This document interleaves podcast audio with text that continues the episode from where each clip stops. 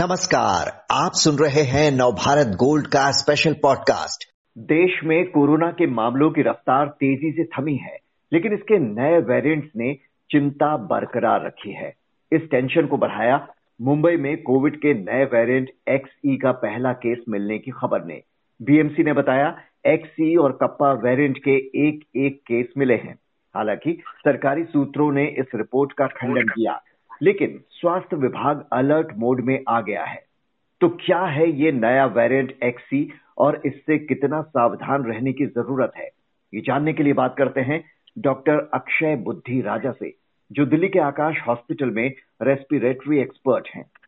Doctor Buddhi Raja, Omicron के इस नए वेरिएंट एक्सी के बारे में अब तक क्या जानकारी मिल पाई है? So, देखिए एक्सी वेरिएंट जो है ये एक तरह का हाइब्रिड स्ट्रेन है जो बेसिकली ओमिक्रॉन के जो दो स्ट्रेन है उसका एक रिकॉम्बिनेंट वेरिएंट है। अब इसमें तीन वेरिएंट है एक्स डी है एक्स ई है और एक्स एफ़ है। ये जो वेरिएंट है ये बाहर तो पाए गए हैं यूके में भी देखा गया है चाइना में भी देखा गया है। इंडिया में एक केस मिला है जिसमें एक्सी वेरिएंट मिला है बट वो एसिम्टोमेटिक पेशेंट है। कोई भी वायरस जो है उसमें वेरिएंट्स आते रहते हैं अभी क्योंकि इतनी ज़्यादा साइंस एंड टेक्नोलॉजी आगे बढ़ गई है सोशल मीडिया में इतना ज़्यादा प्रेजेंस है लोगों का तो लोग ज़्यादा अवेयर हैं हर एक वायरस के वेरिएंट के बारे में। सो so ये जो नया वेरिएंट है, अभी तक इसमें ऐसी कोई भी कैपेसिटी नहीं है कि जिससे कह सके कि ये बहुत ज़्यादा सीवियर डिज़ीज़ कराता है या किसी तरीके से भी क्रिटिकली इल कर सकता है मरीजों को। बट ये देखा गया है कि ये ओमिक्रॉन से अगर कंपेयर करें तो ये ज़्यादा ट्रांसमिसेबल है टेन परसेंट ज़्यादा ट्रांसमिसेबल अब ओमिक्रॉन इन इट सेल्फ बहुत जल्दी फैलता था बट जो डिज़ीज़ होती थी वो सीवियर नहीं होती थी माइल्ड होती थी. वैसे ही एक्सी वेरिएंट भी ज़्यादा ट्रांसमिसेबल है, लेकिन अगर आप वैक्सीनेटेड हैं, यदि आपके अंदर इम्यूनिटी है कोरोना वायरस के अगेंस्ट तो फिर चाहे कोई भी स्ट्रेन हो, आप उससे इम्यून है, इस तरीके से इम्यून की आपको सीवियर डिज़ीज़ नहीं होगी. अभी ये बहुत अर्ली है, कुछ भी कह पाना कि एक्सी स्ट्रेन कितना डैमेज कर सकता है बट अभी जो इनिशियल रिपोर्ट्स हैं, जो बाहर देखी जा रही हैं, ये भी एक नॉर्मल फ्लू लाइक इलनेस कराता है वैक्सीनेटेड है तो कोई घबराने की बात नहीं है। ये कोरोना के जो नए नए वेरिएंट्स आ रहे हैं, जो आपस में जुड़कर म्यूटेट हो रहे हैं, जैसे कि ओमिक्रॉन के दो sub variant B A one और बी ए टू का रिकॉम्बिनेंट कहा जा रहा है एक्सी को। तो ये रिकॉम्बिनेंट म्यूटेशन कब और कैसे होता है? ये म्यूटेशन जो है, ये हमेशा चलते रहते हैं। हर एक जो वायरस होता है, वो हमेशा म्यूटेट करता रहता है। उसमें कुछ एंटीजेनिक प्रॉपर्टीज़ होती हैं, उनके जो स्पाइक प्रोटीन होती हैं, उसमें धीरे धीरे चेंजेस आते रहते हैं। ये सिर्फ़ कोरोना वायरस के साथ नहीं होता है, ये किसी भी वायरस के साथ होता है, चाहे वो इन्फ्लुएंजा वायरस हो कोरोना वायरस हो एडीनो वायरस हो पैरा इन्फ्लुएंजा हो। सब में ये स्ट्रेन जो है, ये चेंज होते रहते हैं विद टाइम टू टाइम क्योंकि उनके जो जब भी भी एक वायरस मल्टीप्लाई करता है तो जो उनकी एंटीजेनिक प्रॉपर्टीज़ हैं जो उनमें जो प्रोटीन का स्ट्रक्चर है वो चेंज होता रहता है। इसके कारण नए म्यूटेंट्स बढ़ते रहते हैं। तो ये कभी भी खत्म नहीं होंगे क्योंकि हमारी एडवांसमेंट इतनी हो गई है कि हम बहुत अच्छे से पता कर पाते हैं कि किस तरह का नया स्ट्रेन आ रहा है। उसकी हम्म। वजह से हम ज़्यादा अवेयर हैं बट ये जो म्यूटेशन है ये हमेशा से चलता रहा है और आगे भी चलता रहेगा। कुछ वैज्ञानिक कह रहे हैं कि ये जो कॉम्बिनेशन से बन रहे नए वेरिएंट्स हैं ये बहुत जल्दी निष्क्रिय भी हो जाते हैं। क्या ये सही? ज़रूरी नहीं है। कुछ इसमें से स्ट्रेन होते हैं जो बहुत जल्दी वापस खत्म हो जाते हैं, रहते नहीं है। कुछ ऐसे स्ट्रेन होते हैं जो धीरे धीरे वापस लोगों में अंदर इन्फेक्ट करते हैं और फैलते जाते हैं। वो स्ट्रेन कुछ समय तक परसिस्ट करते हैं। अगेन इसमें से डोमिनेंट स्ट्रेन वही होते हैं जो एक्चुअली ह्यूमंस को इन्फेक्ट करते हैं, जिनमें वो डिज़ीज़ पैदा करते हैं और मल्टीप्लाई करते हैं। तो ये सारे स्ट्रेन नहीं कर सकते हैं। कुछ स्पेसिफिक स्ट्रेन ही हैं जो ऐसा कर पाते हैं, वो समय के साथ ही पता चलते हैं। जैसा डब्ल्यूएचओ ने भी कहा है कि ओमिक्रॉन से 10 गुना ज़्यादा तेज़ी से फैलता है एक्सी ओमिक्रॉन के बारे में भी यही कहा गया था कि वो डेल्टा से काफ़ी तेज गति से फैलता है। तो वैक्सीन लगवा चुके लोग भी अब देख रहे हैं कि हम संक्रमित हो रहे हैं इन नए वेरिएंट से। ऐसे में इनसे बचने का क्या उपाय है? क्या बूस्टर डोज कारगर होगी इनसे बचाने में?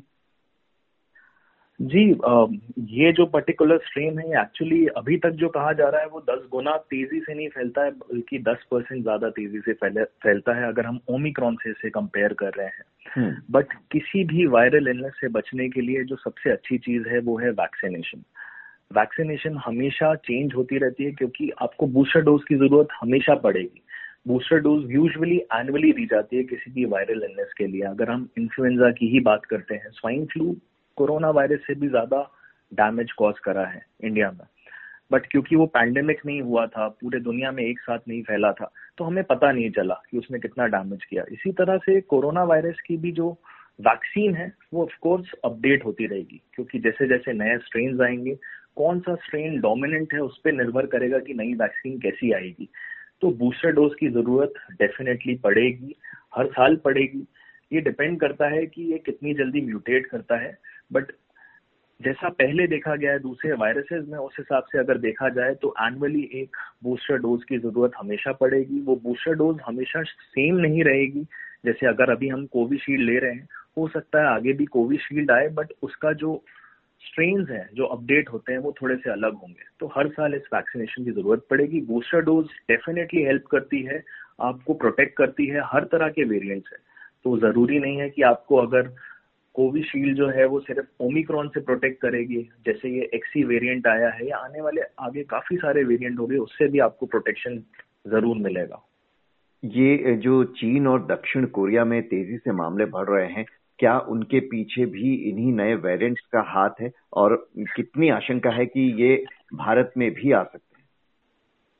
चीन और दक्षिण अफ्रीका में जो केसेस बढ़ रहे हैं, उनकी जो स्ट्रैटेजी है वो बहुत डिफरेंट है, अगर हम बाकी देशों से उसे कंपेयर करें तो।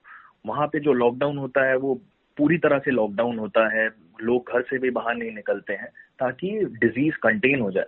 बट ये हमने देखा है कि अभी तक जितनी भी ये वेव्स हुई हैं, इसमें कुछ खास तरीके से हम इस वायरस को कंटेन नहीं कर पाते हैं। अगर किसी भी तरह का नया स्ट्रेन इंडिया में आता है तो वो इस तरह की वेव नहीं ला सकता है। जो अभी हमें लग रहा है उस हिसाब से ऐसी वेव नहीं आएगी जिसमें बहुत सारे लोग इकट्ठे संक्रमित हो जाएँगे या बहुत सीवियरली इल होंगे। तो ये एक फ्लू लाइक इलनेस करा सकता है बट उस तरह का डैमेज हम इंडिया में शायद नहीं देखेंगे, अभी तक जो देखा जा रहा है उस हिसाब से। यानी जो चौथी लहर की आशंका की बात कही जा रही है, आपका कहना है कि अब वैसी लहर नहीं आएगी जैसी हमने दूसरी और तीसरी या पहली में भी देखी थी। वैसी लहर आने की अब कोई संभावना नहीं। ऐसा हंड्रेड परसेंट तो नहीं कह सकते कि कोई संभावना नहीं है, बट जैसी पहले की तीन वेव थी, उस प्रकार की चौथी वेव हो, इसकी संभावना बहुत ज़्यादा कम है, क्योंकि जिस तरह का सीरो सर्वेलेंस में डेटा आ रहा है मैक्सिमम लोग एटलीस्ट फ़र्स्ट डोज ले चुके हैं। बच्चों में भी वैक्सीनेशन चालू हो गई है। और बहुत सारे लोग ऑलरेडी संक्रमित हो चुके हैं तो एंटीबॉडी जो है वो अच्छी खासी मात्रा में हर इंसान में है। और ये सिर्फ़ मेट्रो सिटीज़ की बात नहीं चल रही है इवन पेरिफेरल एरियाज़ में भी लोग इस वायरस से एक्सपोज हो चुके हैं या तो फिर वैक्सीनेट हो चुके हैं। तो ये तो तय है कि जिस तरह का damage first second third wave ने कॉज करा था, उस तरह का डैमेज नहीं होगा प्रोबेबली फोर्थ वेव नहीं आएगी। अगर हम सिर्फ़ कोरोना वायरस के किसी वेरिएंट की बात करें, कोई नया वायरस आ जाता है तो कोई कुछ नहीं कह सकता बट इस पर्टिकुलर वायरस का कोई भी वेरिएंट आए, अगर आप वैक्सीनेटेड हैं या आपके अंदर किसी भी प्रकार की एंटीबॉडीज प्रेजेंट है बिकॉज़ ऑफ़ वैक्सीनेशन या प्रीवियस एक्सपोजर तो शायद फोर्थ वेव नहीं आएगी। एक वेरिएंट के केसेस जिस तरह से कम होते हैं तेज़ी से, उसके बाद अचानक म्यूटेशन हो जाता है और नए वेरिएंट्स आ जाते हैं। तो अब क्या ये माना जाए कि कोरोना जो वायरस है, ये हमेशा के लिए अब आ गया है, ये बना रहेगा और इसी के साथ हमें अब जीना सीखना होगा, या ये पूरी तरह खत्म हो सकता है? कोई भी वायरस कभी भी पूरी तरह से खत्म नहीं होता है। आपको इसके साथ ही जीना होता है। आपको पता चल गया है कि आपको किस तरह से वायरस से बचना होता है। आपको कौन सी वैक्सीनेशन लेनी होती है। कभी भी कोई वायरस आता है तो वो कभी भी पूरी तरह से खत्म नहीं होता है। तो ये वायरस हमेशा रहेगा, इसमें म्यूटेशन होते रहेंगे। अगर आप वैक्सीनेशन ले रहे हैं तो आप इससे कंप्लीटली प्रोटेक्टेड रहेंगे। कुछ लोग तब भी भी एक पर्टिकुलर सबसेट होता है, जो इम्यूनो कॉम्प्रोमाइज ग्रुप होता है, जिसमें कभी कभी सिवियरिटी बढ़ जाती है। वो हर एक वायरल इलनेस में बढ़ती है। इन्फ्लुएंजा वैक्सीन लेने के बाद भी कुछ लोग ऐसे होते हैं, जिनको थोड़ी सी बीमारी ज़्यादा बढ़ जाती है। तो ये वायरस कहीं नहीं जा रहा है। वैक्सीन हमेशा रहेगी, जो अपडेट होती रहेगी। अगर आप वैक्सीनेटेड हैं, आपके अंदर इम्यूनिटी है कोरोना वायरस के अगेंस्ट तो आपको चिंता करने की कोई बात नहीं है। ये वायरस कहीं नहीं जाएगा, आपको जीना पड़ेगा और सीखना पड़ेगा कि इसके साथ रहना है। और कब अगर ये कभी भी वेव आगे आती है, कभी केसेस बहुत ज़्यादा होते हैं तो हमें पता है कि अब हमें क्या करना है। अब सब जानते हैं कि हमें क्या मेजर्स लेने होते हैं इस वायरस से बचने के लिए। जी। अक्षय बुद्धि राजा जी बहुत बहुत शुक्रिया आपका इस जानकारी के लिए।